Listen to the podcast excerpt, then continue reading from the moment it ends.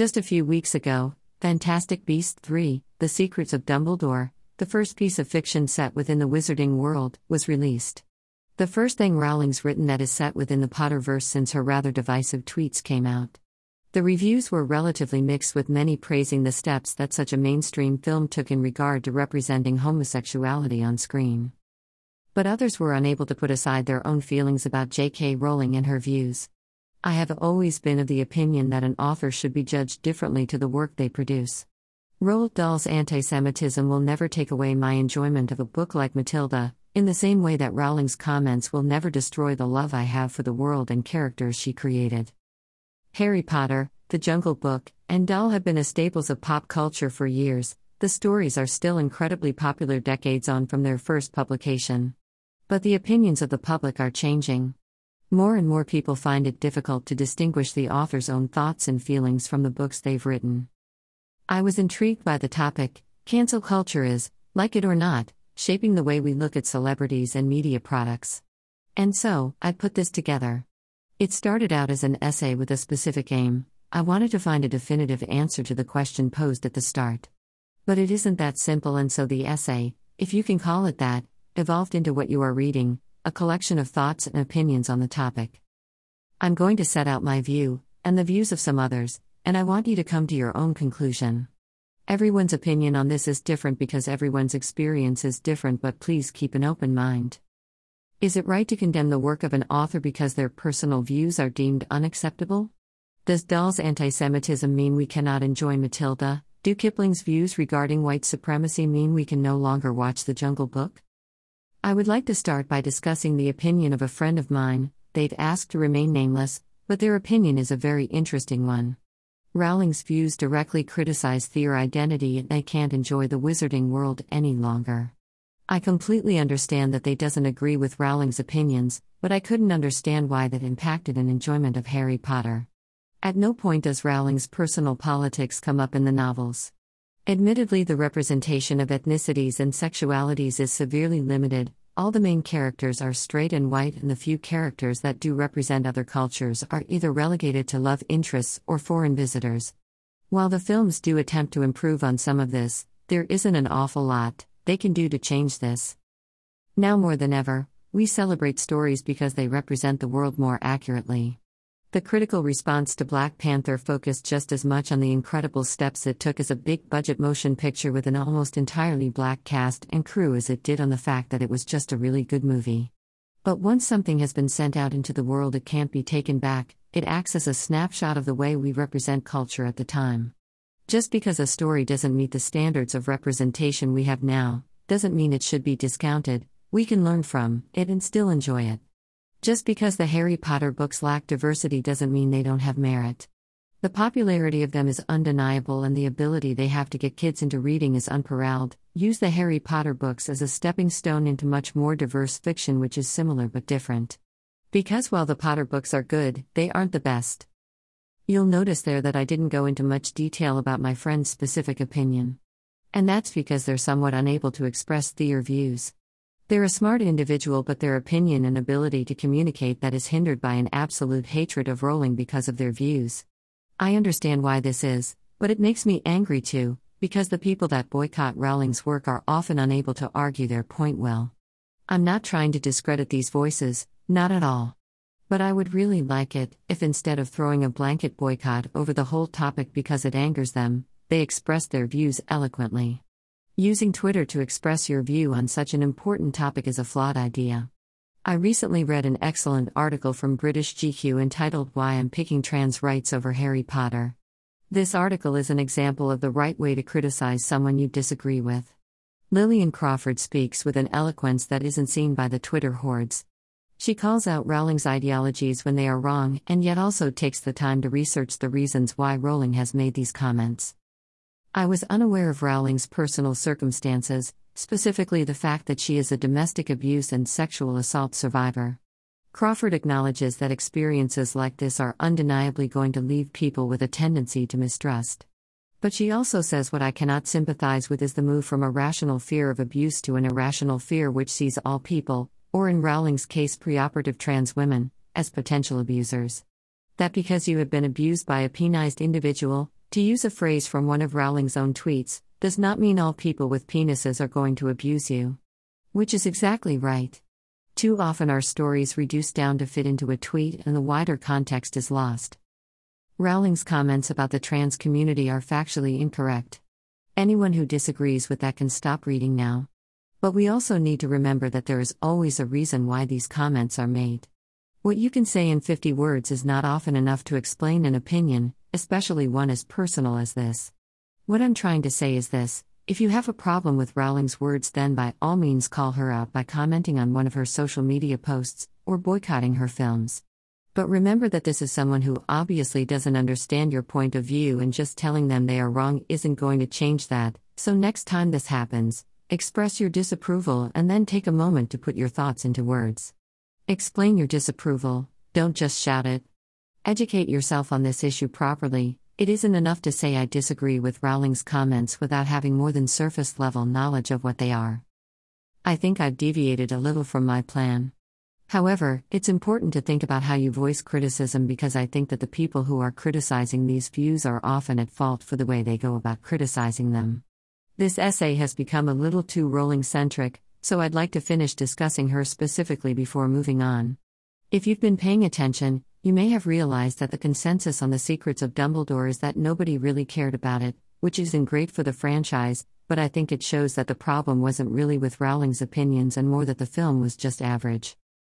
I think, in the case of Rowling, that separating art and artist is more difficult because she is still releasing things set in the wizarding world, money still goes straight to her. And so perhaps it's time for her to step back from the brand.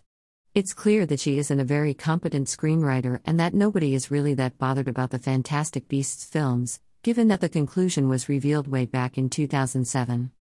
It's quite easy for me to say that I don't want to buy anything associated with Rowling, but that doesn't take into account the people who work hard to make these products. Yes, Rowling gets a cut of the sales from the products, but there are thousands, if not millions, of people whose livelihoods are at risk if we stop buying Potter merchandise. Honestly, I will hold my hands up and say that I don't know what to do. I can separate Rowling from her creations, but others cannot. It is down to you what you choose to do. I know that seems lazy and cliche of me, and it probably is. But there you are. After hearing my friend's view on the subject of art versus artist, I wanted to find some oppositional views. I spoke with two secondary school English teachers, JMW and PCM, who said much the same thing but using different examples. The first, JMW, decided to speak about the impact this conversation has when exploring music. This is something I hadn't really considered. I listen to music but would never say that I am particularly well versed in the lives of the musical artists. He says it is not possible to think of a band, artist that has not behaved in the most despicable ways. Not only behind the scenes but also with reference to the lyrics of their music, Looking back to the 50s and 60s, the music is misogynistic and totally out of date with modern thinking, but are we really to vilify the works of Etta James, Sam Cooke et al.? Here, JMW echoes my own thoughts earlier about viewing art as of the time period. It should cause debate and it shouldn't be buried. Art is a snapshot of the moment in time that it comes from, and as such, we must accept it for what it is. There is no reason for us to look into the minds of those that create it. I disagree with this statement in some ways, and in others, I think it has the right idea. I think that while art and artist are different, they influence each other. It's much more difficult to separate a singer or actor from their work because their voice is the one singing the song, their face is the one selling the music. They are a person and not simply a poster. Every time you listen to a song like Thriller, Michael Jackson is singing for you. I don't think it's right that I feel there is a disconnect between the written word and performance, they are both created by an artist. That artist is still involved every time you consume their product.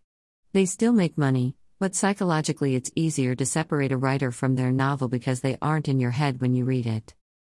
It's difficult to express the idea eloquently because it's a conceptual one, and one that is different for everyone.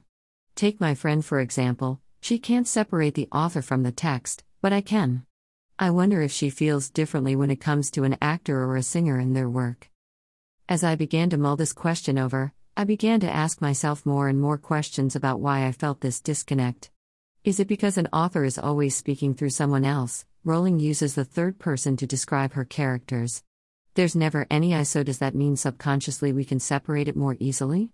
But Michael Jackson is playing a character in some of his songs. In Thriller, he's not actually a zombie, and then some novels are written from the first person perspective.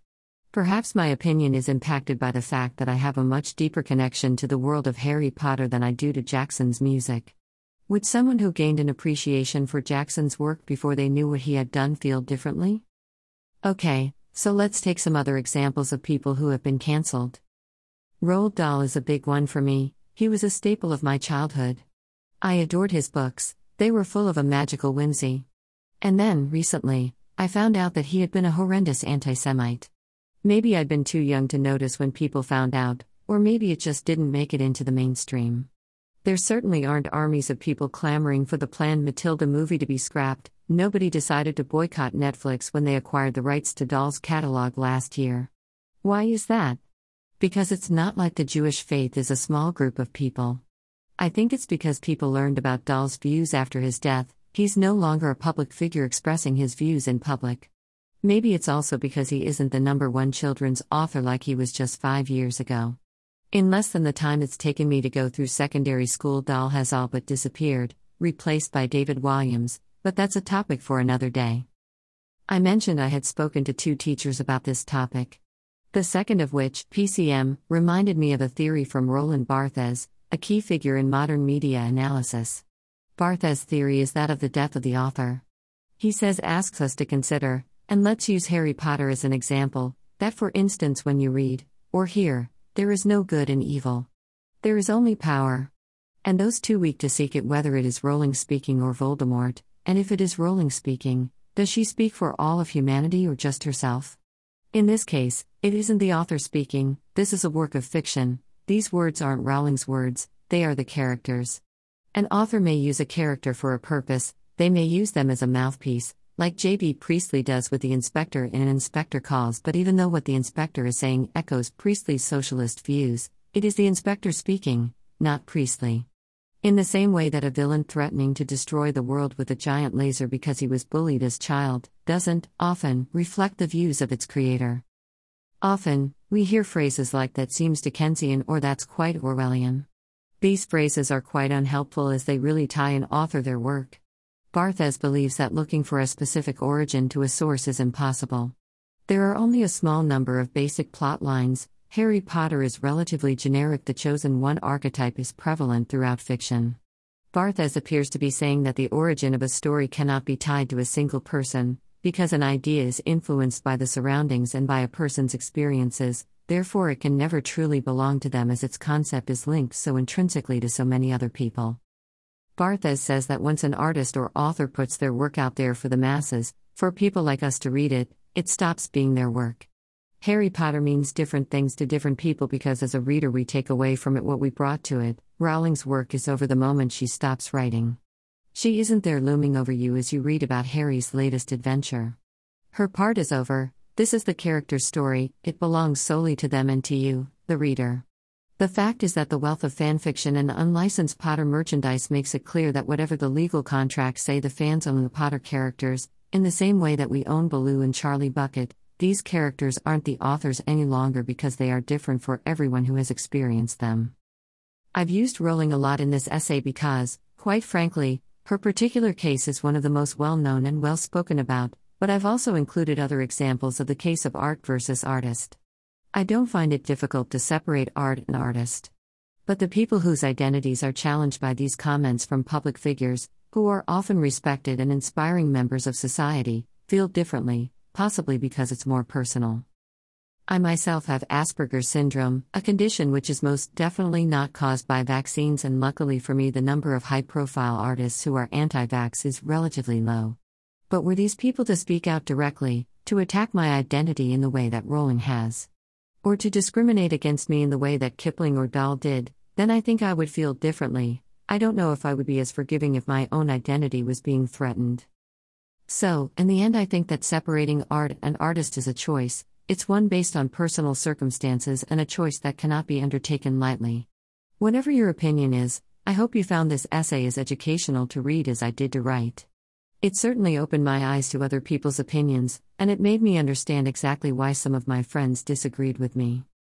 This topic is a vitally important one in our society, It needs to be discussed, and I urge you to talk to your friends, family, and peers about the subject. We all need to be educated and informed. Thank you for taking the time to read this.